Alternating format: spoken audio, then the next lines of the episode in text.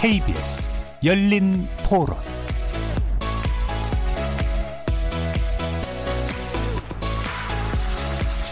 안녕하십니까. KBS 열린 토론 정준희입니다.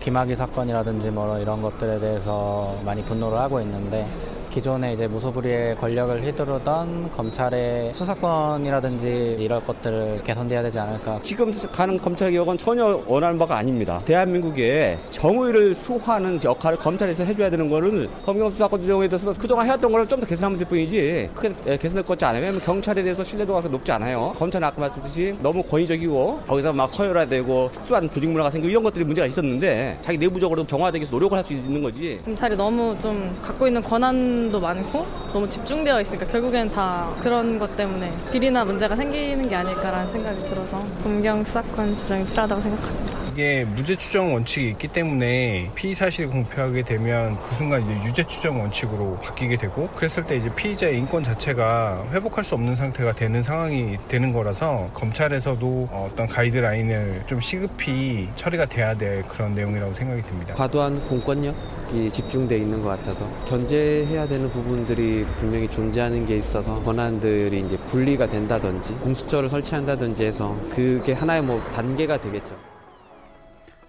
거리에서 만나본 시민들의 의견 잘 들어보셨습니까?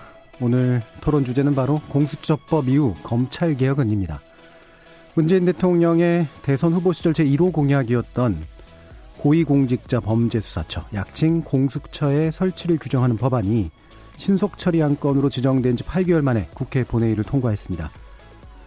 일각에서는 검찰을 무력화하고 살아있는 권력을 감시하는 게 아니라 막강한 통치도구가 될 거라는 비판적인 입장도 여전히 있습니다만 그 어느 때보다도 뜨거웠던 검찰개혁을 향한 국민적 열망이 그 안에 담겨 있는 것만은 분명해 보입니다. 그래서 오늘 KBS 열린 토론에서는 공수처법 이후 검찰개혁은이라는 주제를 놓고 검찰개혁의 핵심으로 꼽혀온 공수처법 통과의 의미를 짚어본 후 검찰 개혁을 위해 추진돼야 될 이후 과제는 또 무엇인지 전문가들과 함께 깊이 있는 토론의 시간 가져보겠습니다. KBS 열린 토론은 여러분들과 함께 만듭니다.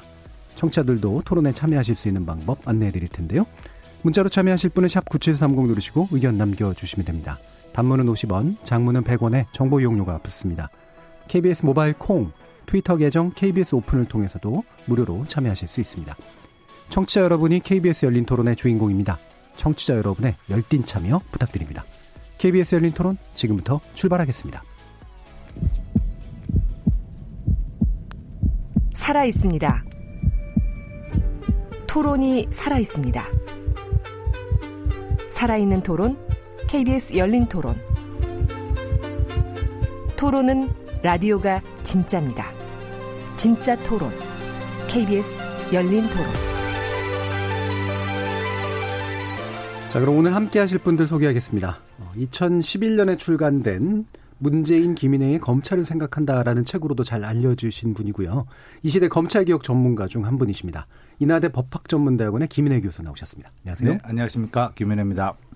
자, 그리고 더불어민주당의 검찰개혁 특별위원장을 맡고 계시고요. 이번 공수처법 통과의 주역이었던 국회 4 더하기 1 협의체에서 검찰개혁 법안 실무 협상을 담당하시기도 했죠.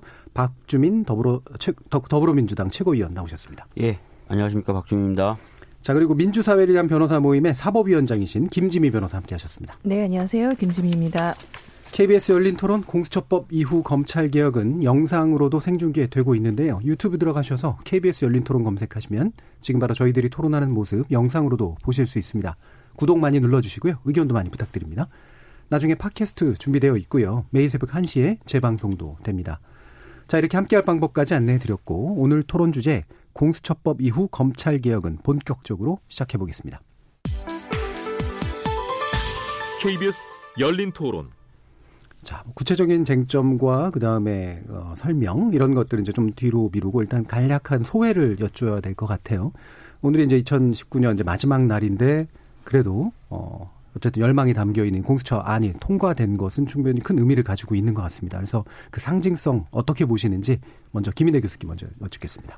예, 공수처 법안의 통과에 대해서는 세 가지 정도로 의의를 부여하고 싶습니다. 첫 번째로는 역시 반부패 수사기구가 출범했다. 즉 예. 다시 말씀드리자면 지금까지 우리나라를 괴롭혀 왔던 정경유착이나 권력형 비리 문제 이 문제를 해결하기 위한 이제 전문적이고 본격적인 음. 어, 반부패 수사기구가 드디어 이제 출범하게 되었다 이런 것이죠. 과거에 이 문제를 해결하기 위해서 저희가 대검 중수부라든가 예. 아니면 특별 검사라든가 이런 제도를 도입해서 많은 시도를 해왔습니다만은 여전히 정치 권력으로부터의 그런 독립 문제 또는 사건의 왜곡 문제 등으로 해서 이런 문제가 저다 제대로 해결되지 못하면서 이런 문제를 계속해서 안고 왔었죠. 그래서 네. 이 부패 문제 심각한 정경 유착이나 권력형 비리 문제로 국민들이 많은 고통을 받아왔습니다. 뭐 과거의 예로 본다면은 어 김영삼 전 대통령과 김정은 전 대통령의 그 친인척 비리, 노무현 예. 대통령도 역시 관련이 있습니다만 이런 문제로 많은 사람들이 고통을 받아왔었죠. 이 문제를 해결하기 위한 어, 본격적인 이제 반부패 수사기구의 출범 이것이 예. 첫 번째 의의가 되겠습니다. 두 번째 의의로는 역시 지금 현재 문제가 되고 있는 검찰, 예, 검찰 개혁의 일환으로서의 에, 출발점이다 이렇게 말씀드릴 수가 있죠. 검찰 권한이 세계적으로 유례를 찾아볼 수 없을 정도로 많은 어, 많이 집중되어 있고 또한 그게 전횡에 가까울 정도로 독점되어 있는 것이 현실입니다. 이 문제를 해결하기 위해서 검찰 권한을 역시 분산하고 견제할 네. 필요가 있죠. 검찰 권한이 독점되어 있다 보니까 검찰 스스로가 어, 알게 모르게 타락해가는 경향을 또 가지고 있습니다. 법조인리라든가 법조인리 위반, 정관예우 등과 같은 문제가 어, 발전을 해서 최근에는 어, 국정농단 사태라든가 아니면은 뭐 스폰서 검사라든가 음. 벤처 검사와 같은 그 비리 문제도 발생하게 된 것이죠. 이 문제에 대해서도 그 검사가 저지른 비리를 검사가 제대로 어, 처리를 하지 못하는 문제 때문에 어, 그런 비리 문제로 많은 사람들이 고통을 받아왔습니다. 검찰 스스로가 이 문제를 해결할 수 있다는 네. 것을 증명해내지 못한 것이죠. 그래서 검찰 개혁의 이제 일환으로서 반, 어, 공수처가 탄생함으로써 네. 검찰 권한을 견제하고 분산하는 또한 큰 발을 내기, 내딛었다 이렇게 얘기할 수 있습니다. 세 번째로는 우리나라 역사에서 이러한 문제를 해결하기 위한 여러 가지 시도들이 이제 종합되어서 이제 정리가 되었다 이렇게 예. 얘기할 수가 있습니다. 특검이 약 10여 차례 이제 진행되어 왔었는데요. 특검은 그동안에 비상슬 어, 임시 조직으로서의 한계를 항상 안고 있었죠. 그리고 기간도 제한돼 있었고 인력도 제한돼 있었고 사건도 제한돼 있어서 모든 그 고위공직자의 비리를 수사하지도 못했고 수사 결 수사도 충분하게 하지 못했던 그런 문제점이 있었습니다. 이런 문제점을 이제 극복하기 위해서 약 십수년 동안 약 뭐 십수년 동안 많은 어, 정부에서도 의, 어, 법안을 냈고 그다음에 예. 의원님들도 많은 의견을 냈는데 이런 것들이 이제 다 정리화되어서 한 번에 이제 정리화됐다는 점에서 본다면은 그동안 한국의 입법 역사를 또 한 번 정리하는 예. 그런 큰 의의도 있다 이렇게 예. 말씀드리고 싶습니다. 예, 부패 수사를 전담하는 전문적 기구의 등장 그리고 검찰 권력의 분산 그리고 전체적으로 법적인 의미에서의 한 번의 정리라고 하는 측면의 세 가지 의미를 짚어주셨습니다. 많은 부분 또 얘기해 주셔서 박주민 최고위원은 소개가 남다르실 것 같아요. 예, 현장에 계셨습니까? 예. 뭐 여러 가지 어려움이 있었지만 국민분들이 끝까지 이제 지지해 주시고 성원해 주셔서 어, 법 통과가 가능했습니다. 이제 이후에 이제 공수처가 설치되고 또 공수처가 독립성을 가지면서 부패를 어, 척결하는 그런 기구로 자리매김할 수 있도록 계속 좀 어, 챙겨야 되겠다라는 생각을 네. 가지고 있고요. 하여튼 국민분들이 많이 아, 응원해 주셔서 통과될 수 있어서 감사하다는 말씀 좀 드리겠습니다. 예. 그 오늘 뭐 보도를 보니까 여권 안에서는 생각보다 그렇게까지 어렵진 않았다는 반응도 있고요. 일부에서는 엄청 고생했다라는 또 반응도 있고 그러시던데. 뭐 제가 이제 다른 언론과 인터뷰에서도 좀 얘기했지만 음. 아, 통과되던 날, 즉 어제 이제 새벽에 모여서 점검을 했을 때는 표가 151표밖에 안 되더라고요. 음. 148표가 되면 이제 통과를 시킬 수 있는데 151표라는 건 거의 여유가 없는 상황이었습니다. 예. 그래서 어, 새벽 회의 이후에 계속 전화하고 접촉하고 하는 걸 했고요. 어, 또 걱정했던 게 이제 그 막판에 이제 권은희 의원님이 수정안? 수정안을 예. 내셔가지고 그 수정안에 자유한국당 의원들이 발의를 함께 해줬어요. 음. 그래서 혹시나 자유한국당 쪽하고 어, 여러 이제 또 의원, 님들이 힘을 합쳐가지고 수정안을 통과시키는 건 아닐까. 예. 아, 그래서 그런 부분도 계속 긴장을 하면서 봤는데 의외로 이제 자유한국당이 그 수정안 표결에 참여하지 않으면서 예. 어 저희들이 생각했을 때 이탈했을 것이었다라고 생각했던 의원님들도 저희 안에 대해서 찬성표를 던지면서 음. 좀 무난하게 통과가 된 것 같습니다. 예. 김재 변호사는 또 그 이 부분에 대해서 많은 또 음, 논의에 참여해 주셨었는데 어떻게 보셨나요? 네, 이게 마지막에 말하니까 반복이 될 수밖에 없네요. 네.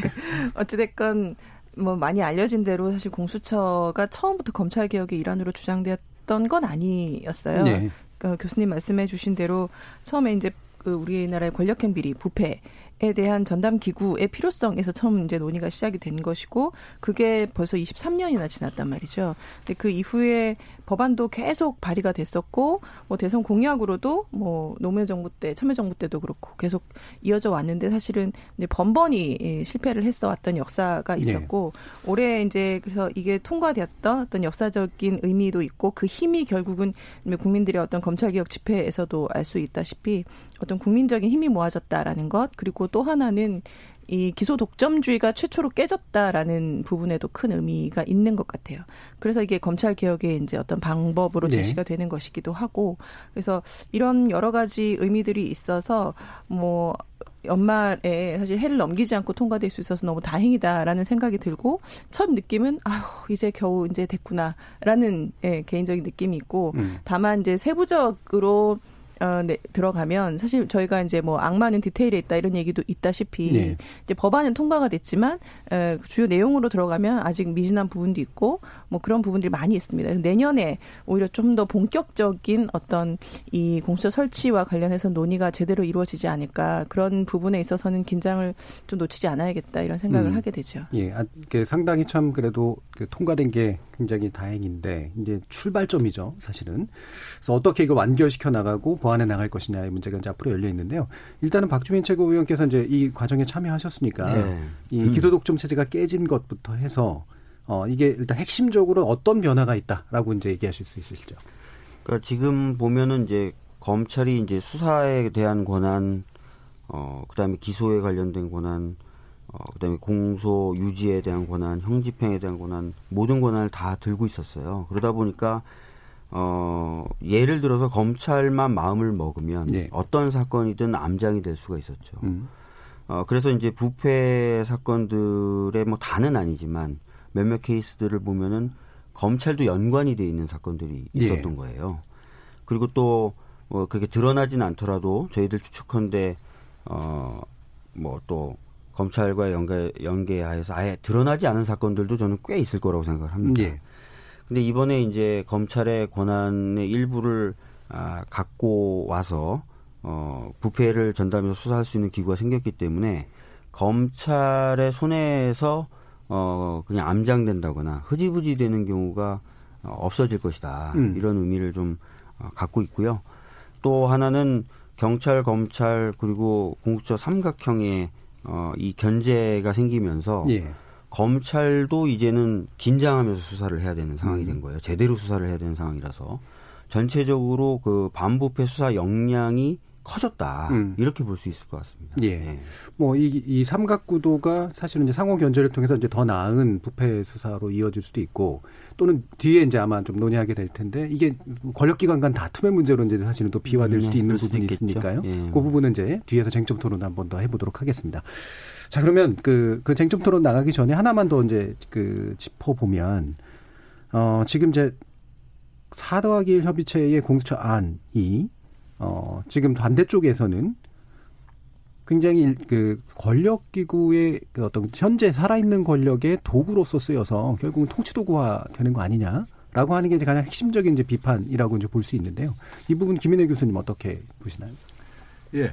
공수처는 말씀드린 바와 같이 반부패 전문 수사 기구로서의 예. 이제 성격을 강하게 띠고 있습니다. 역시 그 부패 중에서도 역시 핵심의 부, 핵심적인 부패는 고위공직자들의 부패죠. 그렇기 음. 때문에 그 고위공직자들은 또 현재 권력을 가지고 있는 자들의 이제 부패들입니다. 실제로 그 특검에서 문제가 됐던 대부분의 사건들은 현 정권을 잡고 있는 사람들의 그런 부패, 그다음 정경유착 이런 문제들이 제, 제기가 됐던 거죠. 이 부분에 대해서 검사들이 제대로 수사를 못하기 때문에 이 부분을 수사하기 위해서 오롯이 이제 초점을 맞춘 기구가 탄생한 것이죠. 그래서 이, 조, 이 조직의 존립 목적 자체가 이런 이제 어, 현 정권의 그런 어, 고위공직자들과 그다음에 자본 권력과의 결합 이 부분을 초점을 맞추고 있기 때문에 이 뭐 만약에 그것을 덮는다든가 그다음에 이에 대해서 수사를 소홀히 하는 데는 이 조립 조직 조립 자체가 위태로워지는 것이죠. 그래서 그런 경우는 좀 상상하기가 좀 어렵다. 예. 이렇게 말씀드릴 수가 있습니다. 애초에 어 다시 역사를 되돌아보면은 역시 애초에 이것이 가장 크게 국민적으로 관심사가 되었던 부분은 역시 그 대통령과 대통령의 친인척 비리로부터 이제 비롯되게 되겠습니다. 그 부분에서 조금 더 확산되어서 비서관이라든가 아니면은 기타 이제 그 정치인들의 여당 정치인들의 이제 비리로 확산이 되어 나가는 것이었죠. 그렇기 때문에 애초에 목적이 대통령과 그 대통령 친인척의 비리에 초점을 맞추는 것으로서 구상이 되어 왔고 네. 그리고 그 때문에 오랫동안 논의가 지속되어 왔기 때문에 그러한 그 본래의 목적을 상기해 본다면은 그 부분에 대해서는 어 일단은 염두를 넣으셔도 될 것 같다 네. 이렇게 말씀드릴 수가 있죠. 그 결과 법안도 보면은 이것이 공수처가 그 정부 권력과 정치 권력과의 어, 그 거리를 상당히 많이 두는 것으로서 지금 제도 어, 구상이 되어 있고 또 설계가 되어 있습니다. 공수처장의 정치적 중립성이나 그 신분의 보장도 완벽하게 거의 완벽하게 되어 있고 그 다음에 뽑는 과정에 선출하는 과정에서도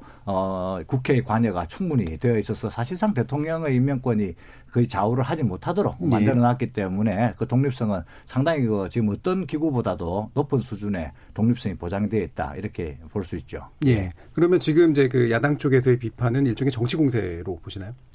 예, 그 부분은 뭐 정치 공세일 수도 있고 기후일 수도 있고 기후일 수도 있고. 예. 네. 근데 그 약간 과장된 측면이 좀 많이 음. 있다고 음. 보여집니다. 음. 예, 이 기구 자체가 이제 특검을 발전시켜서 특검을 보다 이제 그 전문적, 예. 전문적으로 상설화하는 기구이기 때문에 예. 특검 역사를 되돌아본다면은 음. 그러한 것들은 좀 어, 정치 공세에 가깝거나 또는 음. 과장된 것 이렇게 볼 수밖에 없는 것이죠. 예. 간단히 네, 말씀을 좀 드리면 지금 현재 상설특검법이란 법이 있습니다. 예. 그러니까 19대 때 여야가 합의해서 만든 거예요. 음. 이 상설특검법에서 특검을 선출하는 과정이 예, 지금 공수처의 처장을 어, 추천하는 과정하고 유사합니다. 예. 7인의 추천위원회를 국회에 건설하게 돼요. 어, 구성이 되게 비슷한데 뭐 어, 그 법무부 차관, 법원행정처 차장, 대한변협 회장, 그 다음에 여야 추천하는 4인 예. 이렇게 7인인데요. 상설특검법에 따르면 근데 이제 공수처 처장의 경우에는 법무부 장관, 법원행정처 처장, 대한변협 회장, 그다음에 국회가 추천한 4인입니다. 예. 똑같아요 구성이. 그렇죠. 예. 근데 이제 음, 상설특검법의 경우에는 이 7인이 합의해서 이제 추천을 하기만 하면은 이제 특검이 될 수 있어요. 음. 형식적으로 대통령이 임명하고요. 예. 근데 이 상설특검법의 추천 구조에 대해서 어, 아까도 말씀드렸지만 19대 때 여야가 다 찬성한 겁니다. 즉 지금의 자유한국당도 찬성을 했고 예. 지금도 이 상설특검법의 후보 추천 과정에 대해서는 문제가 있다고 얘기하지 않아요. 음. 독립 독립성이 보장돼 있다고 보는 겁니다. 근데 이제 공수처처장은 똑같은 구조인데 여기다 하나 더해서 일곱 명 중에 여섯 명이 찬성을 해야만 후보라도 될 수 있어요. 그렇죠. 그러니까 야당이 추천하는 두 명의 그 후보 추천 위원이 비토권을 가지고 있는 겁니다. 절대적 네. 비토권을. 왜냐하면 두 명이 반대해 버리면 다섯 명밖에 안 되기 때문에. 그러니까 어, 지금 야당이 반대하지 않는 야당이 비판하지 않는 상설특검법보다 훨씬 더 그 후보자 추천 과정이 더 중립적으로 돼 있어요. 예. 그러면 상설특검법에 대해서도 아무런 문제 제기하지 않았다면 야당이 논리적으로라면 이 공수처 처장의 임명 절차에 대해서는 더 아무 문제가 없다고 얘기해야 되는 겁니다. 예. 그런데 문제가 있다고 자꾸 얘기를 하는 거예요. 음. 그러니까 앞뒤가 안 맞는 거거든요.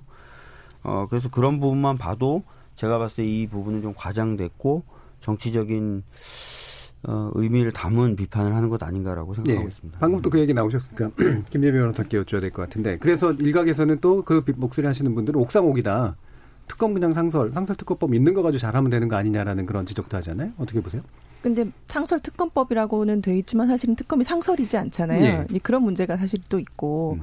어, 그리고 이제 옥상 옥이라는 얘기를 자주 하는데 옥상 옥이 아니라 이게 검찰의 권한을 일부 떼서 아주 작은 기구 하나를 더 만드는 것이죠. 네. 옥상옥이라고 하면 검찰이 그 이미 다 하고 있고, 그렇죠. 음. 검찰도 하고 또 새로 만들어진 음. 기구도 또 하고 음. 그래서 이중적이다라는 의미를 가지고 있는데 사실은 이제 그렇지 않다라는 것이고 또 어떤 뭐 쪽에서는 이것이 검찰 위에 군림하는 슈퍼갑 기구가 만들어진다라고 네. 하는데 사실 검찰과 규모 면에서도 그렇고 관할 그 대상 범죄나 어, 대, 그 수사 대상만 봐도 그렇고 사실은 검찰의 사이즈에 비교할 바가 못 되는 것이죠. 예. 그래서 예.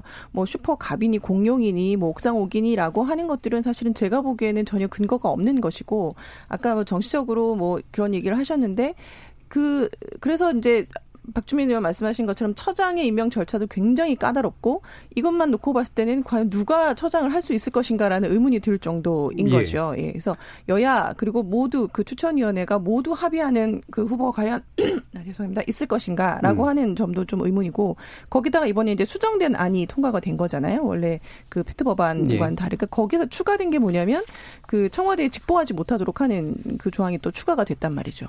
그래서 이 수사와 관련해서는 뭐 대통령한테 에, 직접 보고하거나 어떤 뭐 지시를 받거나 하는 것이 전면 차단돼 있어요. 이게 또 수정해서 또 추가로 들어갔죠. 여러 가지 겹겹이 장치를 해놨어요. 정치적으로 예. 독립될 수 있는 중립 성을 강화할 수 있는 장치들이 있고 이것만 놓고 보더라도 지금의 검찰보다는 훨씬 더 강화된 형태의 중립성을 보장해 주고 있는 것이죠. 예. 그렇기 때문에 지금 말씀하시는 그런 비판들은 어 검찰에는 다- 어, 해당될 수 있을지는 모르겠지만 공수처는 아니다 이렇게 음. 말씀드릴 수 있을 것 그러니까 같아요. 기능을 분리해서 특히 이제 수사 대상을 이제 대통령, 국회의원, 국무총리, 그다음에 장차관, 판검사, 고위경찰, 그다음에 범죄는 부패 범죄와 이제 직무 관련 범죄, 그렇죠. 그렇죠. 그다음에 판사, 검사, 경찰 범죄에 대해서는 이제 공수처가 직접 기소할 기소할 수수 있도록 한 네. 거. 이런 게 이제 기능을 분리한 다음에 서로 이제 견제하도록 만드는 이제 그런 형태이기 때문에 옥상옥적인 논리는 안 맞는다라고 예, 지금 지적을 거죠. 굉장히 제한된 관할을 예. 갖는 것이죠. 인적 관할도 제한적이고, 예. 그 다음에 그 범죄 관할도 제한적입니다. 그리고 뭐 기소권은 더욱 따라 예. 제한적인 것이죠.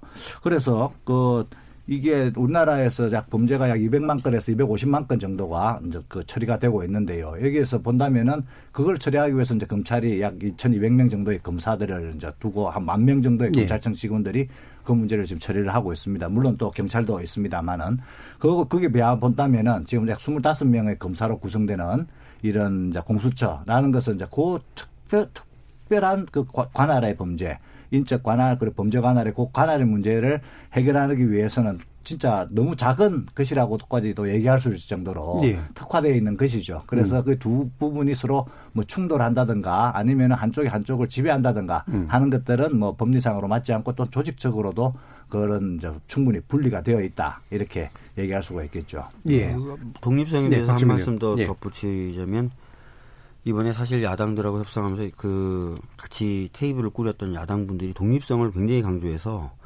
아, 이 수사처의 내부 여러 가지 시스템을 예전에는 대통령령으로 정하도록 돼 있는 게 수사처 규칙으로 정하는 걸로 다 바뀌었습니다. 예. 그러니까 아, 하부 규정조차도 수사처에서 독자적으로 정하게 됐기 때문에 아, 방금 말씀하신 것처럼 대통령 관여 금지 조항 신설, 음. 어, 내부 규율의 자체적 규율, 그 다음에 처장 임명 절차의 중립성, 독립성, 어, 이 세 가지 장치로 완전히 어, 그 보장 독립성이 보장돼 있고요. 검찰의 경우에는 아시다시피 법무부가 아, 지휘 통제할 수 있도록 법문에 돼 있습니다. 네. 그런 식으로 이 공수처에 대해서 어떤 기구가 지휘 통제할 수 있는 어, 구조가 돼 있느냐 그런 구조가 전면적으로 배제돼 있습니다. 그래서 중립성이 검찰에 비하면 굉장히 높다 이렇게 보시면 될 것 같습니다. 예.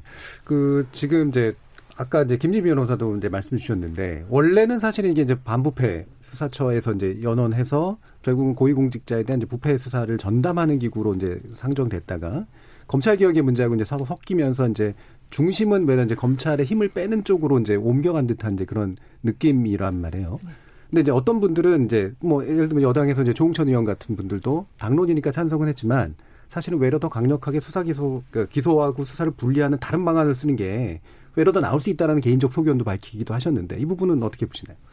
그러니까 검찰 개혁만 놓고 본다면, 그러니까 이것이 검찰 개혁의 방법론으로만 예, 주장이 된다라고 예. 하면 더 효과적인 검찰 개혁 방법으로 수사 기소 분리가 있는데 예. 왜 공수처를 가지고 오느냐 이런 게 가능하겠죠. 그렇죠. 근데 네. 말씀드린 것처럼 사실 검찰 개혁의 일환이라는 거는 제가 볼 때는 부수적인 효과로 음. 이제 얘기가 된 것인데 그게 이제 전면으로 떠오른 감이 없지 않아 있고요. 예. 수사 기소 분리가 당연히 돼야 되죠. 음. 예. 그것은 장기적으로 쭉 가야 되는 플랜이 맞고 검찰 개혁에서 가장 중요한 건 저는 그것도 맞다라고 봅니다. 근데 수사 기소 분리와 공수처가 태길적인 관계냐? 저는 음. 그렇지 않다라는 거죠. 그래서 공수처는 공수처 나름대로 의미가 있는 것이고 검찰 개혁의 요체는 수사 기소의 분리가 맞다라는 것도 맞는 말이죠. 사실 두 개가 맞는 말이기 때문에 예. 이게 아니면 이거 그러니까 수사 기소 분리만 주장하면 됐지 왜 공수처를 가지고 오느냐라고 하는 것은 사실 다른 결의를 가진 얘기를 같이 섞어 놓는 거밖에 음. 안 된다라고 보는 거죠. 예. 교수님. 그것과 관련해서는 검경 수사권 조정 문제, 즉 다시 말해서 수사권과 기소권의 분리가 검찰 개혁의 본체다 하는 부분은 뭐 명제적으로 맞습니다. 그러나 그 금, 금경 수사권 조정, 수사권과 기소권의 분리가 당장 이루어지지 않는다는 것도 또 현실인 것이죠. 예. 그래서 2018년도 6월 달에 그 당시에 행안부 장관과 법무부 장관이 국무총리와 함께 합의한 것에 의하면은 검찰의 직접 수사권을 상당히 많이 유보한 상태에서 금, 금경 수사권 조정, 즉 다시 말해서 어, 검찰이 수사권을 많이 가지고 있으면서 기소권과 수사권을 기, 본적으로 장기적으로 분리한다는 입장을 어, 합의문을 채택하게 됩니다. 그때 검찰이 가지고 있는 직접 수사권이라는 것이 선거, 그다음 어, 공안, 금융, 경제, 부패 범죄 등 어, 우리나라에서 이제 핵심적인 범죄에 대해서 직접 수사권을 갖게 되는 것이죠. 그리고 이 부분이 나중에 어떻게 될지 하는 부분은 또 이제 차후에 이제 과제로 이제 미뤄지게 되는데요. 예. 그렇기 때문에 지금도 검찰이 뭐 수사권과 기소권을 완전히 다 분리하는 형태로 가는, 음. 가는 것은 아닙니다. 그렇죠. 지금 이제 하더라도 일반 이제 형사 사건에서의 그런 수사권과 기소권의 분리가 이루어지는 것이죠. 음. 그렇기 때문에 지금 현행 법제하고도 이게 뭐 법제하고 법 법률적으로 어긋난다, 뭐 충돌한다 이렇게는 보기가 어렵고 기소권과 수사권을 같이 가질 수도 있는 것이죠. 그래서 뭐 당분간은 기소권과 수사권을 함께 가지고 있다가 근데 금경 수사권 조정 과정이 좀 더 조정이 좀 더 논의가 물어 있고 수사권과 기소권의 완전한 분리 문제가 만약에 확립이 된다면은 그 당시에 그때 되면 다시 한 번 더이 네. 이제 공수처가 가지고 있는 수사권과 기소권 이 부분을 어, 어떻게 할 것인지 하는 건 음. 다시 논의를 해볼 필요는 있다고 보여집니다. 예. 더군다나 지금 공수처가 기소권을 다 가지고 있는 것도 아니고 예. 뭐 판사, 어, 검사 그리고 경찰 공무원에 한해서 기소권을 가지고 있기 때문에 사실상 부분적으로밖에 인정이 되고 있지 않거든요. 예. 그 부분은 어, 검경 수사권 조정의 진행 정도에 따라서 충분히 음. 다시 논의가 될 것으로 보여집니다. 예. 예. 검경 수사권 조정은 사실 이제 1월 6일로 지금 아마 대충 얘기가 되고 있는 것 같아요. 예. 1월 6일 날 검경 수사권 조정 관련된 법안은 통과될 음. 거고요. 음. 그 다음에 이제 어, 경찰 관련돼서 또 제도 개선을 좀 해야 되는데 그거는 안타깝게도 패스트 트랙에 지정이 되지 않았습니다. 예. 그래서 그거는 좀더 음. 시간이 걸릴 것 같은데요. 그러니까 이 연동되어 있는 것들이 차곡차곡 바뀌면서 음. 아마 전체적인 수사 구조는 수사 기소가 완전히 분리되는 것으로 갈 거고 예. 아까 이제 김인혜 교수님도 말씀하신 대로 그런 체제가 되면은 공수처의 위상과 역할도 다시 조정돼야 될 수도 있다. 음. 어, 그걸 완전히 가능성을 뭐 배제하고 있지는 않은 거죠. 예. 예. 그래서 이런 식의 이제 그 뭐 여러 가지 비판들에 대해서 이제 충분히 좀 설명을 주시긴 했는데 그 결국 뭐 일종의 끝판왕이라 그럴까요? 그러니까 핵심은 이제 위헌 논란까지도 지금 이제 얘기를 합니다. 예. 그래서 반 위헌 예. 심판을 신청하겠다. 그리고 제가 이제 들어보니까 여러 얘기들이 있는데 핵심은 그러니까 우리나라 그 어, 뭐 이건 약간의 오해가 있었던 것 같은데 기소는 검찰만 할 수 있는데 이제 뭐 공수처 가져가는 거 문제. 근데 사실은 영장 청구의 문제였던 것 같고 음.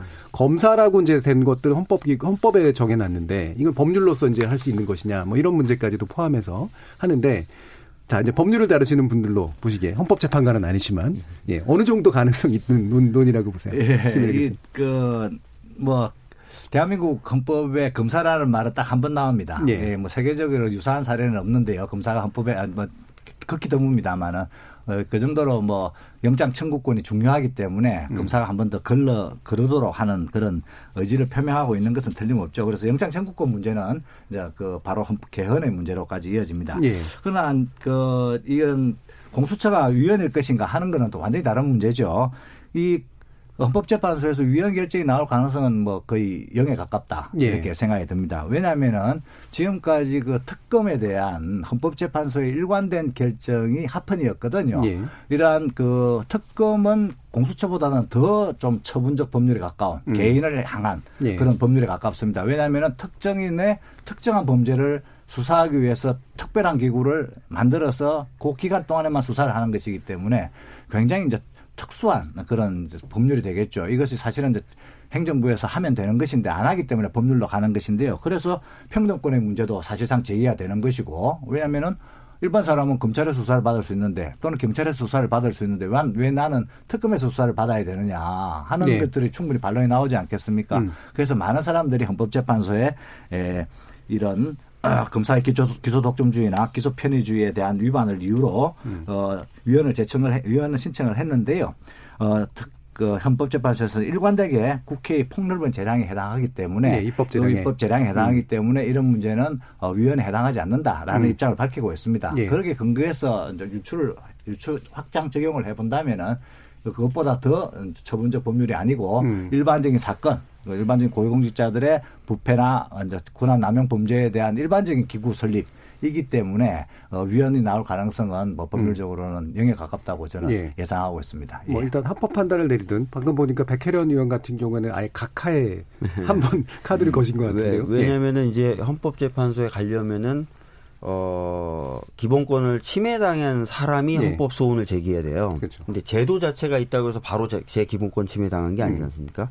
제가 무슨 수사를 받거나 공수처에 이러면 이제 음. 그게 이제 문제가 되는 건데 어 그렇게 하면서도 이 제도 자체가 문제 삼으려면 이 제도 자체가 직접적으로 제 기본권을 침해해야 돼- 네. 돼서 보통 그렇게 직접적으로 침해성을 갖고 있는 법률은 아까 김민희 교수님도 간단하게 말씀해 주셨지만 아주 특정한 대상을 어, 목표로 설정된 법안이어야만 되는 거예요. 예. 근데 이 공수처 자체는 그냥 포괄적으로 넓게 어, 대상을 선정한 거기 때문에 이 제도 자체가 나의 기본권을 침해했다라고 인, 인정되기가 굉장히 어려운 거죠. 그래서 아마 예. 각하될 가능성이 있는 거고 그 위헌론이 노- 제기되는 거는 이제 다 말씀하셨지만 조금 설명이 좀 필요해서 좀 음. 간단하게 더 말씀드리면 크게 이제 검사라는 게 헌법에 네. 등장하는데 그 검사와 이 공수처 검사는 좀 다른 거 아니냐 이렇게 예. 얘기를 하고 한다는 거예요. 첫 번째는 두 번째는 평등권. 음. 나는 일반 검찰의 수사를 받아야 되는데 내가 고위공직자라는 이유로 내가 공수처 수사를 받는 건 네, 평등권에 반한다. 제한다. 예. 이렇게 두 가지를 얘기하는 건데 검사라는 말은 아까 이제 김인혜 교수님도 간단히 언급하셨지만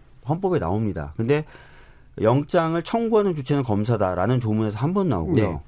누가 검사가 될 수 있고 어떤 과정을 거쳐서 검사가 될 수 있고 이런 내용은 하나도 없어요. 네. 따라서 무슨 어 검사를 임명하는 방법이나 검사의 자격을 부여하는 것을 법이 국회가 이렇게 만들든 저렇게 만들든 헌법에 위헌될 수가 없습니다. 네. 그래서 이제 그동안 10여 차례 했던 특검에서도 어 국회가 법을 특검법을 만들어서 검사가 아닌 사람을 검사로 만든 거잖아요. 음.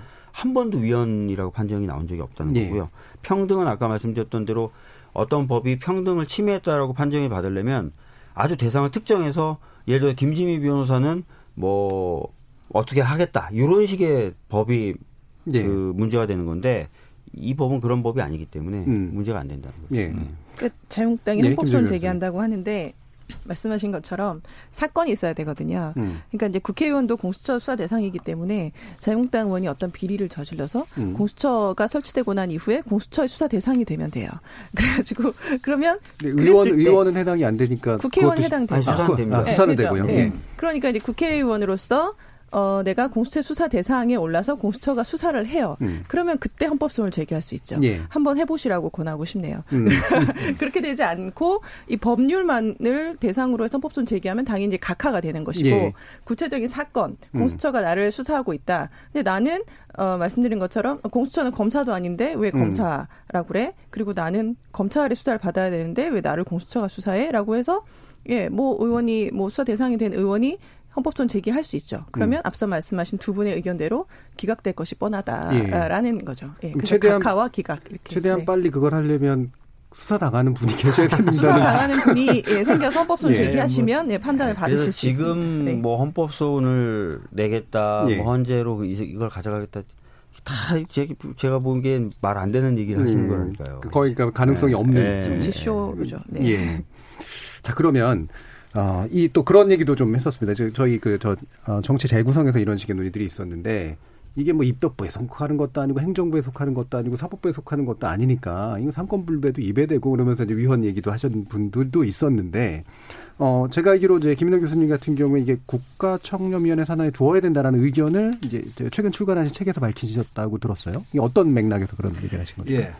그 말씀드린 바와 같이 공수처라는 것은 반부패 전문 수사 기구입니다. 그런데 이 부패 문제, 즉 정경유착이나 권력형 비리 또는 엘리트 부패 카르텔에 의한 좀 그 좀 직업 범 직업적인 부패 문제는 해결하기 위해서는 이게 수사기관만으로는 좀 부족합니다. 전 국가적인 역량이 필요한 것이죠. 그래서 어, 노무현 대통령의 참여정부에서는 국가청렴위원회라는 걸 만들어서 전체적으로 어, 수사도 하되 수사도 하고 그다음에 국가 정책도 그렇게 집행을 하고 캠페인도 벌이고 예. 민과 민과 관이 함께 또 어, 부패 추방 운동도 벌이고 이러한 전 국가적인 역할이 필요했습니다. 음. 지금 문재인 정부 들어서는 이제 바, 반부패 협의체를 만들어서 그것을 활성화시켜서 부패 추방을 하기 위해서 지금 노력을 하고 있습니다. 이 과정에서 본다면 수사라는 것은 굉장히 중요한 것이긴 하지만 국가 전체적으로 본다면 역시 부분인 것이죠. 국가 전체적인 정책의 수립, 그다음에 각 부서에 따른 부처에 따른 역할 분담, 그럼 그거 그것을 바탕으로 한 민과 그러니까 시민들과 함께하는 부패 추방 운동, 그다음에 캠페인, 그다음에 서약식 등등을 이렇게 해 나가려면은 좀 더 큰 어, 단위에서의 구상이 필요합니다. 그 단위가 가장 저 지금까지 시도되어 온 것 중에서 가장 효, 과적이었던 것이 국가청렴위원회가 예. 되겠습니다. 물론 국가청렴위원회는 이명박 정부 들어서서 국가권익위원회의 일부로 음. 어, 뭐 흡수가 되었습니다만은 가능하다면은 어, 그 반부패의 문제의 중요성에 비춰본다면 국가청렴위원회로 독립을 시켜서 반부패 정책을 총괄하도록 하고 예. 그 와중 그 과정에 이제 수사기관으로서의 공수처가 음. 배치되는 것이 좀 더 타당하다. 음. 전체적인 이제 입법 체계상 타당하다. 예. 이렇게 보여집니다. 그리고 독립기구로 만든다고 할 때 이것이 좋은 점도 있지만 그렇게 또 좋지 않은 점도 좀 있습니다. 이게 위에서 이렇게 든든히 지켜주는 우산 같은 조직이 없을 때는 이게 와서 뭐 아무나 이렇게 좀 공격하는 그런 것도 있거든요. 예. 그래서 좀 든든하게 좀 지켜주는 그런 것들이 좀 필요합니다. 공수처 같은 경우에는 국회에 지금 보고 의무가 있는데 이런 경우가 이제 국회가 국회에 불려가서 공수처장이 계속 시시콜콜이 보고를 하게 되면은 수사가 수사 진행 과정이 있는 어, 누설될 위험도 있고 또한 뭐 지시도 받을 뭐 이렇게 논쟁이 될 부분이 있는 거죠. 그런 부분도 생각해 본다면 이제 공수처와 함께 활동하는 것이 더 좋아 보인다 이렇게 공수처가 이제 청렴위원회와 같이 하는 것이 법체계상으로도 맞고 훨씬 효과적인 그런 부패 운동이 어, 반부패 음. 어, 정책의 이제 실현이 될 것이다 이렇게 예. 보여집니다. 예. 예. 그러면 이제 방금 말씀하시는 건 좀 더 장기적인 과제인가요? 아니면 7, 6개월 이내에 이루어질 수 있는 건가요? 6개월 이전에는 이루어질 수가 없죠. 지금 예. 이제 이제 국가청렴위원회를 다시 부활시키려면 음. 국가청렴위원회를 만들기 위한 법률을 음. 성안을 해야 되고 그게 또 제출이 돼야 되고 예. 그 다음에 이제 국회에서 또 충분한 논의를 거쳐서 음. 돼야 되니까요. 이게 어, 제 희망입니다만은 문재인 정부 하반기 때는 이 논의가 좀 더 무르익어서 좀 음. 법안이 나오고 그래서 논, 논의가 좀 더 어, 성숙돼서 어, 뭐, 정권, 후반기쯤에, 뭐, 정권이 끝나고 또 새로운 정권이 들어서 그 즈음에는 이렇게 반부패, 정, 반부패를 종합적으로 이렇게 추진할 수 있는 그런 좀 기구가 탄생되기를 좀 희망합니다. 예. 예. 상당히 장기적인 과정에서 예. 입법, 그러니까 법률적인 어떤 시스템적 안정성을 예. 위한 이제 그런 일관된 그런 측면에서 강조를 해주신 거고요. 또 김지민 변호사님이 아까도 이제 약간 언급도 주셨는데 그 지금 이제 뭐 아까 박주민 의원께서 얘기해 주신 것처럼 공수처장 은 지금 특검 상설특검법 이상으로 이게 굉장히 중립적으로 독립적으로 이제 만들어져 있다. 그러니까 야당이 비토하면 절대로 불가능하다. 그렇죠.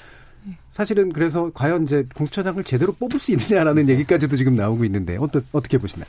그러니까 이제 말씀하셨던 것처럼 7인의 추천위원 중에 6인이 찬성을 해야 된단 말이에요. 음. 그러니까 한 사람만 반대해도 예, 후보조차 될 수 없는 상황이기 때문에 음. 전원 이게 사실상 이제 만장일치에 가까운 예, 후보가 과연 있을 것인가. 그리고 뭐 예를 들어서 뭐, 뭐 후보군은 생기겠죠. 공수처 설치되면 사실은 처장이 제일 처음 임명이 돼야 그 이후 후속 작업이 이루어질 수 있기 때문에 예, 처장 임명이 제일 먼저 이제 뭐 얘기가 될 텐데 그때에 이제 자격 요건이 또 있잖아요. 15년 이상 뭐 변호사 자격이 있고 뭐 이런 사람들 중에 이제 후보군이 생길 텐데 그 후보군들 중에서 거기 후보 추천위원회의 위원분들이 다 이제 각양각색의 분들 뭐 여야 포함해서 오시기 때문에 그분들이 모두가 다 찬성할 수 있는 인물이 과연 있을 것인가. 예. 그리고 이게 처음 공수처가 출발을 하기 때문에 공수처가 설치되고 난 이후에 에, 수사 대상인 범죄가 어느 정도일 것인지 사실은 지금으로서는 예측이 음. 불가능해요. 엄청 많을 것이다. 그동안 예. 묵혀왔던 사건들이 많이 올 것이다라는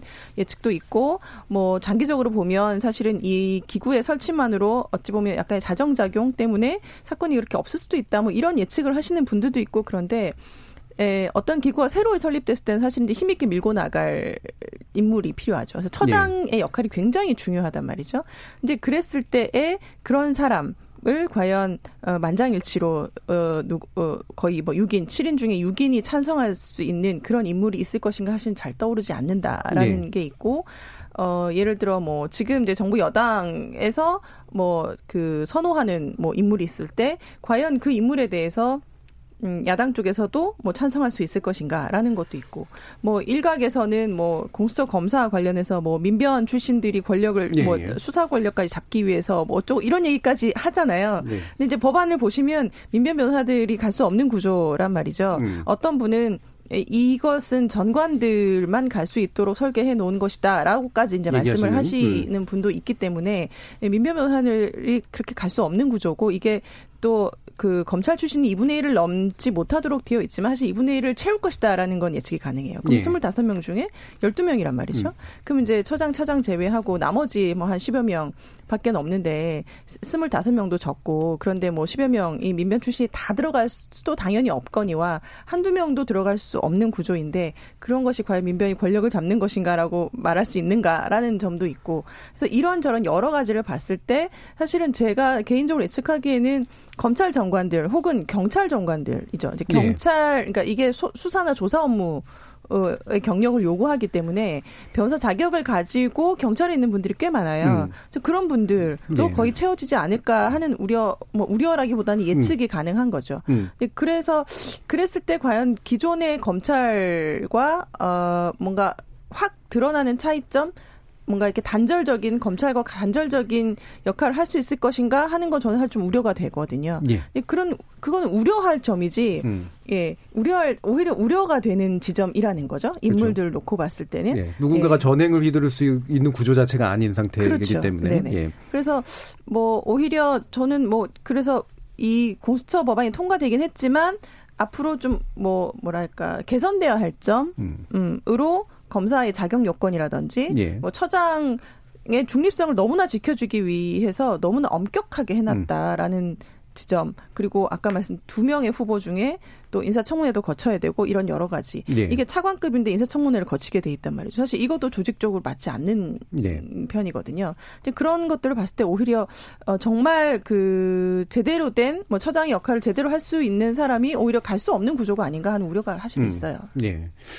뭐그 또 이런 것도 있잖아요. 지금 이제 우리 지난 1년간의 국회 모습들을 보면은 사실은 이제 합의하자라는 말로 왜 우리를 배제하냐라고 이제 얘기하면서 사실 나가 있기 때문에 사실 진척이 안 된 것들 되게 많잖아요. 맞습니다. 실제로 그렇게 갈- 될 가능성도 있지 않을까요? 그러니까 지금 아까 말씀드렸던 것처럼 후보 추천위원회가 먼저 만들어져야 되겠죠. 음. 처장을 뽑으려면. 근데 후보 추천위원회를 구성하려면 야당이 후보 추천위원회에 위원을 보내줘야 되는 건데 이제 5.18 그 조사위원회나 이런 데 보면은 그걸 굉장히 지연시켰단 네, 말이에요. 지금까지. 그러면 그 사례를 좀 대비시켜 보면 그 후보 추천위원회 구성 자체가 좀 어려울 수도 있다. 음. 그, 그, 그 걱정이 좀 들고요. 야당이 네. 아예 그냥 추천 안 해버리는 거죠. 음. 추천위원회 구성에 협조를 안 하는 거죠.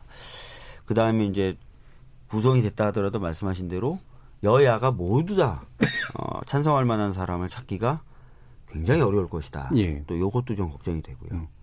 물론 이제 이번에 그래 그나마 그래도 수정을 하면서 어, 공수처 검사의 자격 요건을 조금 어, 넓혀놨거든요. 음. 사람을 구하기가 좀 너무 어려울 거고 잘못하면 정관들만 예. 다 정관인 인 정도가 아니라 저- 진짜 그냥 정관 정도가 아니라 그냥 현직하고 거의 음. 같은 생각을 갖고 있는 사람들로만 구성될까봐 좀 완화를 시켰는데 하여튼 뭐 그런 부분도 좀 걱정은 됩니다. 예. 실제로 우려할 만한 사항도 굉장히 많을 것 네. 같은데 김인혜 교수님 예. 어떤 분이 됐으면 좋겠어요? 역시 뭐 초대가 예. 모든 것을 결정한다라고 얘기할 정도로 중요하겠죠. 철학과 뭐 능력과 인품을 다 갖추신 분이어야 되겠죠. 철학적으로는 공수처의 일을 잘 알고 이를 구현하실 수 있는 분이어야 되고 예. 능력은 수사를 잘하면서도 또한 수사가 너무 가혹하거나 인권 인격 말살의 수사가 되지 않도록 인권 추나적인 수사가 될 수 있도록 하실 수 있는 분이 돼야 되고 음. 인품적으로는 다른 국가기관과 또 잘 협조를 하면서 문제를 풀어나가는 그런 능력을 갖춰야 되겠습니다. 근데 이 모든 것들이 다 어, 상호 좀 이렇게 충돌하는 음, 그런 그러니까요. 요건들이죠. 예, 예, 예. 뭐 공수처에 충실하려고 하면 음. 국가기관 사이에 협조가 잘 안 될 수 있고 예. 국가기관에 협조를 잘 하려고 하면은 수사가 또 잘 안 될 수도 네. 있고 그러나 이제 어쨌든 간에 이런 것들을 다 갖추신 분이 이제 돼야 되는 것은 뭐 틀림없는 사실입니다. 이와 관련해서 말씀드리고 싶은 것은 지금 현재의 정치 문화로서는 상당히 어, 어려운 과제다 이렇게 생각이 듭니다. 지금처럼 대화 타협이 없어지고 그다음에 이게 중간층이 좀 없어진 없어진 이 시점에서는 대화 타협에 지금 거의 불가능한 어, 상황이죠. 상대방의 그런 의견을 인정하지 않고 상대방을 무조건 배제하려고 네. 하는 이런 이제 구도로서는 좀 어렵 있다 이렇게 보여지는데 다만 다행스러운 거는 이제 다음에 4월 어, 달에 또 총선이 있기 때문에 예, 총선에서 예. 이제 원 구성이 바뀌면은 좀 음. 대화 타협에 이제 기운이 살아날 것이라 이래 보여집니다. 현대 사회를 보면은 그 개인 개인들의 이해관계가 너무 다양하고 그, 그 다양한 이해관계 때문에 수많은 조직이 생겨나게 나 게 됩니다. 그래서 이 이해관계를 조정할 수밖에 없습니다. 이 예. 관계를 한 옛날처럼 뭐 폭력적으로 또는 뭐 경찰의 힘으로 이거를 억누를 수가 없기 때문이죠. 그래서 거리에서 이제 수많은 사람들이 나오는 걸 볼 수 있는데요. 그래서 대화 타협이 기본의 정치적인 시스템, 정치적인 그런 흐름이다라는 걸 이제 서로가 인정하고 조금 부족하더라도 상대방의 의견을 경청하면서 이러한 음. 이제 문화를 좀 만들어 나가면서 슬기롭게 극복해 나가기를 예. 뭐 국회나 이게 뭐 행정부에 기대할 수밖에 없는 게 좀 현실의 형편입니다. 예. 지금 이 공수처 논의 사실은 꽤 오래됐죠. 지난 1996년 네. 참여연대 입법청원에서부터 시작됐고요. 어, 이미 2004년 참여정부 당시에 공직자 부패수사처라는 네. 이름으로 또 법안도 제출된 바 있습니다. 험난한 과정을 통해서 입, 그 입법이 이루어진 만큼 준비 절차를 거쳐서 되도록이면 이른 시일 안에 어, 이 제도를 시험해 볼 수 있는 그런 상황이 마, 음, 마주칠 수 있기를 한번 기대해 봅니다. 전반부 토론은 일단 여기서 좀 마치고요. 어, 후반부에서는 이 개선 방안에 관련된 좀 더 보완적인 논의들로 집중해서 이야기 나눠보겠습니다. 여러분께서는 KBS 열린 토론과 함께하고 계십니다.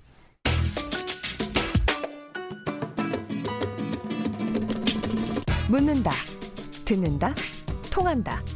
KBS 열린 토론. 듣고 계신 청취자 여러분 감사드립니다. 들으면서 답답한 부분은 없으신가요? 궁금한 점은요? 그렇다면 함께 토론에 참여하시죠. 유료 문자 9730을 이용하시면 됩니다. 단문은 50원, 장문은 100원의 정보 이용료가 있습니다. 스마트폰 어플리케이션 KBS 모바일 콩을 통해서도 무료로 참여하실 수 있습니다. KBS 열린 토론은 언제나 열려 있습니다. 듣고 계신 KBS 열린 토론은 매일 밤 1시에 재방송됩니다. 자, 그럼 청취자 여러분들께서 보내주신 의견들 들어보고 가야 될 것 같습니다. 문자캐스터 정, 어, 정희진 문자캐스터 불러보죠. 네, 안녕하십니까. 문자캐스터 정의진입니다. 공수처법 이후 검찰개혁은 이라는 주제로 청취자 여러분이 보내주신 문자 소개해드리겠습니다. 먼저 유튜브로 의견 주신 탕탕이 낙지 청취자분. 와, 오늘 출연진 정말 쟁쟁한 분들이 한자리에 모이셨네요. 김인회 교수님, 김지미 변호사, 그리고 박주민 의원까지 2019년 마지막 날 경청합니다 해주셨고요. 유튜브로 의견 주신 이창섭 청취자분. 대통령 위에서 마치 절대 권력이라도 가진 듯하는 작금의 검찰 모습을 보면서 검찰의 권한 축소는 너무나 당연한 결과이고 검경 수사권 분리는 맞다고 봅니다. 콩아이디 4164님, 세 분께 묻고 싶습니다. 과연 공수처는 안전하다고 보시나요? 공수처가 가진 권력이 비대해지면 지금 검찰보다 더할 수도 있습니다. 세 분의 의견에 동의 못하겠습니다. 콩아이디 7524님, 공수처는 절대 만능이 아니라고 봅니다. 그 작은 조직으로 그 많은 고위직 인사들의 범죄를 관리할 수 있다고 보시나요? 방법이 있으면 그 답을 듣고 싶네요. 콩 아이디 0195님, 의문이 드네요. 공수처는 과연 어디서 견제를 하게 되는 건가요? 결국은 검찰의 무소불위 권한을 제한, 분리하고자 한다면서 과연 무엇이 달라진다는 건지 도저히 이해가 안 됩니다. 현행 검찰 개혁만이 더 옳은 방법이 아니었을까요? 콩 아이디 1967님, 공수처법이 통과되어서 다행입니다. 지금까지 아무런 견제 없이 무소불위의 권력기관이었던 검찰을 견제할 수 있게 되었습니다. 한국 민주주의가 한 단계 발전하게 되었고 국민의 권리를 더 보호할 수 있게 되었습니다. 콩아이디 공구위원님, 검찰 비리를 막는데 공수처가 포청천 역할을 하리라 믿습니다. 유튜브로 의견 주신 김상원 청취자분, 공수처가 있으면 보수나 진보나 서로 위법한 행동을 하지 않는 그런 세상이 좀 더 빨리 올 수 있을까요? 공수처법 좋은 법이 되었으면 합니다. 유튜브로 의견 주신 헤이든 청취자분, 총선 치르고 공수처 구성하고 사법개혁까지 저는 박주민 의원님의 사법개혁 법안들 잊지 않고 있어요. 특별재판부 비리법관 탄핵 내년엔 꼭 통과시켜 주시길 응원할게요 라고 보내주셨습니다. 네, KBS 열린 토론. 지금 방송을 듣고 계신 청취자 모두가 시민 농객입니다. 청취자 여러분들의 날카로운 시선과 의견 기다립니다. 지금까지 문자캐스터 정희진이었습니다.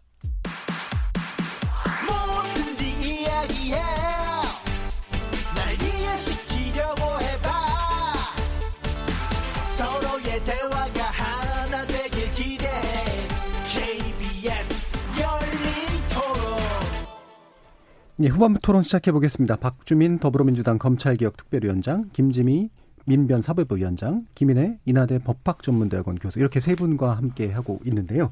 아까 저 청취자들이 의견 주신 내용들 가운데 우려하는 내용들만 몇 가지만 뽑아보면 일단은 공수처 안전하냐, 어디서 견제할 수 있느냐 이 부분이 일단 한 가지 나오고요. 그 다음에 이것과는 또 약간은 반대 방향이긴 합니다만 공수처로게 다 관리가 가능하냐 이렇게 또 얘기가 나오는 그런 회의적인 의견들에 대해서 간단히 뭐 이렇게 생각나시는 거 있으시면 짧게 짧게 음, 반론을 펼쳐주시거나 설명해 주시죠. 김민희 교수님. 예. 검찰의 뭐 비리나 그 문제점은 공수처가 수사하듯이 공수처 검사가 수사하듯이 공수처 직원들의 문제는 검찰이 예. 또 수사를 할 수 있죠. 경찰이 또 음. 수사를 할 수 있습니다. 언제든지 수사는 가능한 것이니까요. 그래서 상호 수사를 통해서 서로 견제를 할 수가 있겠습니다. 그다음 두 번째로 이 많은 뭐 범죄, 이 많은 고위공직자들의 비리를 어떻게 이런 조그마한 조직에서 할 수 있겠느냐 하는 부분은 상당히 의문이긴 합니다. 예. 실제로 시뮬레이션을 좀 해봐야 하는 부분이긴 한데 한데요. 음. 다만 좀 조직이 작다는 느낌을 가지고 있습니다. 일기 법무검찰개혁위원회에서는 어, 공수처 검사가 50인 정도를 예상하고 어, 건의를 한 적이 있습니다. 그런 50인 정도에서 지금 이제 숫자가 줄어들어서 25인으로 줄어들었거든요. 예. 그 일기 검찰 개혁, 일기 법무검찰 개혁위원회가 구상했던 것보다 훨씬 더 규모가 작아졌기 때문에 좀 그런 부분이 좀 부족하지 않나 능력이 좀 딸리지 않을까 이런 의심은 좀 갑니다만은 이 부분은 일단은 어 제도를 운영해 가면서 음. 그 미비한 점을 보완해 들어가면은 뭐 충분하지 않을까 이런 좀 생각이 듭니다. 예. 일단 견제 문제는 사실 이제 검찰이 할 수 있는 역할들이 충분히 있기 때문에 크게 논의가 안 돼도 될 수 있는 것 같지만 예.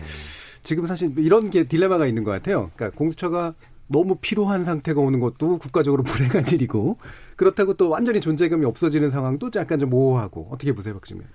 그러니까 지금 그 공수처가 규모가 작다 보니까 음. 어, 실질적으로 범죄 수사 특히 이제 공직자들의 범죄 수사를 감당을 못할 것이다. 네. 어, 그러면서 전체적으로 오히려 부패 범죄의 역량을 훼손시킬 것이다. 네. 이렇게 지금 대검에서도 얘기를 좀 하는데요. 음. 공수처가 고위공직자 범죄를 다 수사하는 게 아닙니다. 네. 저희들이 그래서 만들어 놓은 것이 바로 그 요즘에 오히려 검찰이 문제제기 많이 하고 있는 그 통보 조항인데요. 그렇죠. 네.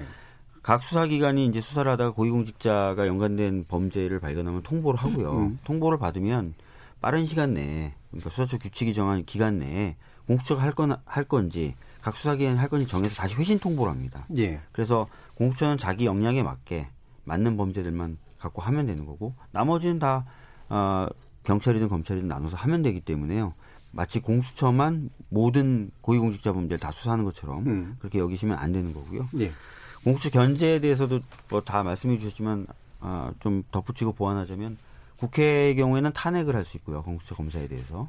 그다음에 뭔가 잘못하면은 검찰이나 경찰이 수사하도록 돼 있습니다. 예. 아예 명문으로 공수처에서 무슨 문제가 생기면 검찰이 바로 수사한다라는 음. 명문의 조항이 들어가 있습니다. 예. 오늘 어떤 기자분이 전화하셔가지고 어, 공수처 검사도 고위직이죠. 뭐 물어보길래, 예, 그, 그렇게 되겠죠. 그랬더니, 그러면 공수처 검사들도 공수처에서 수사하는 건가? 이렇게 물어봐서, 아이고, 법안 좀 봐주세요. 음. 예. 제가 그렇게 얘기를 좀 했던 예. 사례가 있습니다. 예. 지금 좀 전에 언급하신 이제 그 인지 수사가 이제 진행됐을 때 공수처로 이제 얘기하는 걸 가지고도 또 지금 이제 논란들이 좀 있잖아요. 이 부분이 예를 들면 지금 이제 조국 전 장관 관련된 사건이라든가 지금 이제 감찰 무마 건 이런 것들은 알리면 결국은 끌어다가 이제 이첩시켜서 무마할 거 아니냐라고 하는 비판 어떻게 보세요, 김진일 변호사님? 그이 통보 조항을 가지고 뭐 독소 조항이라고 네. 얘기를 하고 뭐 문계기 수사를 하거나 뭐 과잉 수사를 하거나 뭐 그렇게 할 것이다라고 이제 검찰 쪽에서 얘기를 하고 있는데 사실 검찰이 그동안 해왔던 것들이 이제 그런 음. 것들이고 어, 뭐 그렇게 해왔기 때문에 공수처도 똑같이 그렇게 할 것이다라고 생각하는지는 잘 모르겠습니다만 그러니까 통보 조항이라는 건 사실 이 통보 조항이 없더라도 이 고위공직자 범죄와 관련해서는 사실은 이제 이 공수처법 특별법이기 때문에 공수처가 일차적인 관할권을 가진다고 봐야 되거든요. 그렇기 때문에 다른 수사기관에서 고위공직자 범죄에 관해서 인지를 했다라고 하면 사실 이 조항이 없더라도 당연 통보는 예. 돼야 되는 것이 음. 맞다라고 음. 보여지고요. 그리고 이제 말씀하시는 것처럼 이 규모가 사실은 굉장히 미니하잖아요. 작잖아요. 음. 축소돼 있기 때문에 여기서 다 할 수가 없단 말이죠. 음. 그러니까 뭐 검찰에 이제 직접 수사 그 부분이 조금 남아 있기 때문에 수사권 조정이 되더라도 그런 부분 그리고 이제 경찰에서 수사를 이제 이제 수사 기소가 분리되면 담당할 예. 거기 때문에 그런 것들이 다 같이 이제 협의해서 하는 것이죠. 그런 과정에서 사실은 이제 문객이나 뭐 과잉 수사 이런 것들에 대한 견제도 가능할 것이고 꼭 이 통보 조항이나 다른 조항이 없더라도 사실은 이 견제와 균형, 뭐 견제와 경쟁의 원리라는 게 있기 때문에 각각의 기구들 앞 서 제일 처음에 박주민 의원이 말씀해 주셨던 것 같은데 검찰, 경찰, 공수처가 사실은 서로 견제하고 균형을 이루기 때문에 예. 뭐 누구는 공수처 누가 견제하나요? 이거는 너무 우문인 것이죠, 음. 사실은. 그리고 한 가지 더 짚고, 짚고 싶은 건 뭐냐면 너무나 이게 작기 때문에 검찰에서 부패 수사 역량이 너희는 부족하다 뭐 이렇게 검찰이 얘기했다는데 사실은 이걸 쪼그라뜨린 처음에 쪼그라뜨린 거는 검찰이란 말이에요. 음. 제가 알고 있기로는 그러니까 제1기 법무검찰 개혁에서 아까 교수님 말씀하셨지만 권고안을 냈을 때는 어 검사도 한 50명 정도, 수사관도 한 70명 정도를 이제 권고했어요. 예, 그랬는데 그게 이제 법무부로 가서 법무부 안에서 TF를 만들어서 뭐 거기서 자기들이 법안을 성안하겠다라고 했는데 지금 나와 있는 법안이랑 거의 유사하게 거의 절반 정도 축소돼서 나왔단 말이죠. 근데 그 역할을 법무부에 있는 검사들이 했단 말이에요. 근데 그렇게 해놓고서는 이제 와서 검찰에서 너희 너무 작지 않느냐 이렇게 얘기한다는 거는 너무나 모순되는 거죠. 예. 예. 그러니까 처음에는 역량을 쪼그라뜨려서 음. 드리고 싶었겠죠. 근데 음. 자기들이 그렇게 해놓고 이제 와서는 그것 때문에 너희는 못할 거야. 예. 라고 얘기할 수는 없는 것이고 아까 말씀드렸다시피 범죄 이제 대상 범죄 사건 수가 얼마나 많을지 지금 예측이 불가능하지만 지금 나와 있는 법안이 어, 이게 뭐그 절대 변화할 수 없는 건 아니기 때문에 상황에 따라서 사건이 많아진다라고 하면 사실은 뭐 법 개정을 통해서 예, 좀 더 조직을 확대시킬 수도 있을 것이고 아주 어, 저희 희망이긴 하지만 사실은 공수처가 역할을 못하는 사회가 깨끗한 사회이기 때문에 예. 장기적으로 그렇게 되면 좋겠죠. 이제 음. 그렇게 되면 뭐 공수처 위상이나 역할에 대해서 다시금 생각할 수 있는 것이고 음. 예, 변화가 가능하다라는 지점들을 조금 염두에 두셨으면 좋겠어요. 예. 아까도 제가 말씀드렸지만 예. 공수처가 설립이 되면은 공수처 직접 수사하면서 부패를 줄여나가는 방법도 있지만 예. 공수처가 있기 때문에 각 수사기관들이 긴장하게 됩니다. 예. 전처럼 어, 부패와 결탁한다는 생각을 감히 못 하겠죠. 음. 왜냐하면 음. 언제든지 들여다볼 수 있는 기구가 생기니까. 그렇기 때문에 전체적으로 부패 수사 역량이 커진다. 그리고 부패와의 연결 지점이 끊어진다라고 보는 게 참 맞을 것 같고요. 예. 그런 관점에서 좀 보시면 좋을 것 같습니다. 일각에서는 네. 어, 검찰을 되게 불만스러워하시는 분들 같은 경우에는 자 이제 공수처가 출범하면 검찰 죽었어. 먼저 뭐 이런 식의 입장으로 접근하시는 분들도 있어요. 현실적으로 좀 그렇게 되려고 보시나요? 그럴 리가 있겠습니까? 그 검찰의 공과 과가 있기 마련이고 네. 지금 현재로서는 그 검찰 전체가 음. 모두 다다뭐 부패했다든가 또는 모두가 정치 검찰이라 얘기하지는 않지 않습니까? 그렇죠. 이게 예. 특정 어, 상부의 몇몇만 예. 문제가 되는 것이고 그래서 그리고 왜 이제 많은 또 평검사들은 또 뭐 묵묵히 일을 하면서 음. 뭐 사회 치안을 지키고 범죄하고 싸우면서 또 한국에서 한국에서 정의를 구현하고 계시죠. 그래 그런 분들이 더 일을 잘할 수 있도록 사실은 이제 구조를 만들어 나가는 것이죠. 그렇죠. 충분히 형사 사건이나 이런 데서 충실하게 역할을 하는데 다른 이제 몇몇 검사들이 정치 검사로서 활동을 하거나 아니면 부패 문제로 해서 검찰 전체가 명예가 떨어져서 음. 본인도 피해를 입는 그런 문제를 지금 해결하기 위해서 지금 이제 공수처가 도입되고 된 것이기 때문에 검찰 내부에서도 이런 큰 방향의 대의에 대해서는 뭐그 크게 그 저항하기는 음. 어렵죠.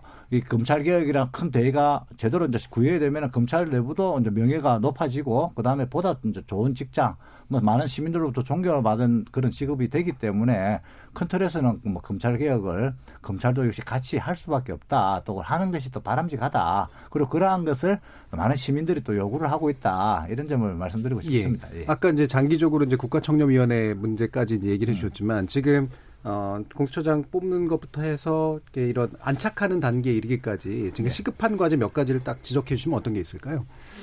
그 지금 지금 이제 법안이 만들어지고 나면 일단은 이제 우선적으로 구성하는 것이 제일 중요하지 않겠습니까? 네. 구성은 크게 두 가지가 이제 되겠는데요. 하나는 입법부의 노력이 필요하고 음. 두 번째로는 행정부의 이제 역량이 필요합니다.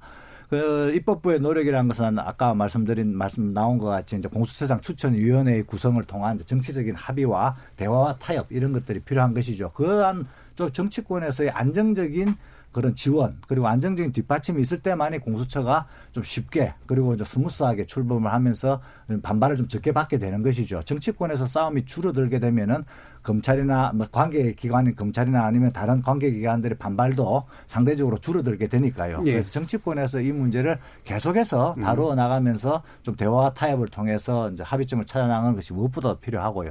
두 번째로는 행정부의 이제 노력이 필요한데 행정부 역시 중심은 법무부가 되겠습니다. 법이 만들어지거나 법이 개정되면 네. 그 법을 추진하는 경우는 역시 행정부처니까요. 그래서 법무부의 이제 리더십 특히 법무부 장관의 리더십은 이 공수처를 안착시키고 나아가서 어, 수사권 기소권을 분리시키는 그 검찰개혁 과정에서 이제 핵심적인 리더십이 음. 될 것입니다. 물론 이 핵심적인 리더십이 그 법률 개정을 현장에 구체적으로 적용할 때에는 실무 개혁까지 끄집어내기 위해서는 현장에서 일하시는 분들, 현 실무에서 사건을 직접 해결하시는 검사나 경찰들의 요구도 당연히 받아들여야 되죠. 그러한 사람들의 어려움, 그리고 그런 사람들의 요구를 받아들여서 현장과 실무에서 구체적이고 세세한 개혁까지를 이제 이제 쭉 추진해 나가는 예. 그런 저 방향들이 필요합니다. 예. 그, 그, 그걸 하기 위해서는 실무의 개혁을 하기 위해서는 역시 이제 법무부와 검찰의 이제 협조 예. 작업이 필요한 것이죠. 큰 틀은 이미 정치권과 행정부의 힘으로 정해졌기 때문에 예. 이제 세세하고 구체적인 현장과 실무에서 개혁을 통해서 어뭐 수사를 받거나 아니면 검찰을 직접 만나는 많은 시민들이 개혁의 효과를 음. 받을 수 있도록 볼 수 있도록 하는 이제 노력이 필요합니다. 이 예. 방향에서 역시 빼놓, 빼놓을 수 없는 것은 수사 방법을 좀 더 인권 친화적으로 예. 바꾸기를 예. 강하게 이제 요청드립니다. 음. 이게 예. 지금 수사가 수사의 대상에는 제한은 없습니다만은 수사의 방법은 문명국가 수준에 맞아야 되는 것이거든요.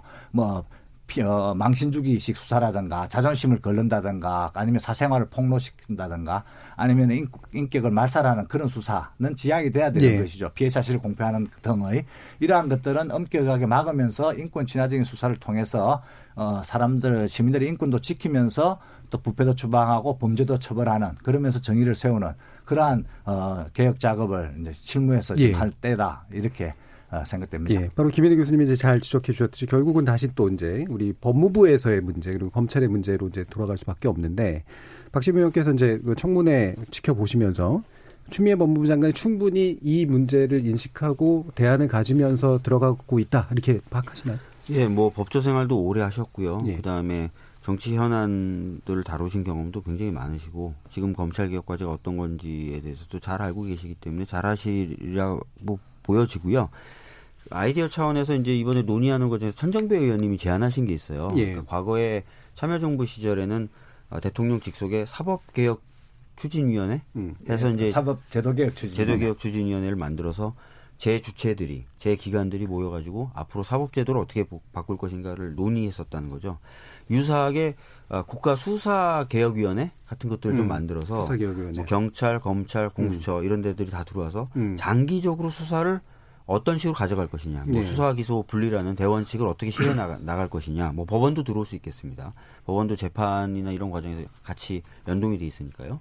그리고 어, 각 기관의 현재 권한이라든지 에, 작동 원리를 어떻게 좀 스무스하게 만들 것이냐. 그러니까 장기적인 개혁 과제와 현재 필요한 여러 가지 제도 확충을 위한 논의 테이블을 국가가 아, 상시적으로 좀 운영을 해나가면서 큰 틀에서 이제 방향을 좀 잡아나갈 수 있도록 하는 그런 추진위원회가 하나 좀 있어야 되지 않을까 예. 이런 생각이 좀 듭니다. 예. 네. 그 추미애 후보자 같은 경우에는 뭐 큰 문제 없지만 아마도 1월 2일쯤부터 업무를 시작할 수 있을 것으로 짐작은 되고 있는데요.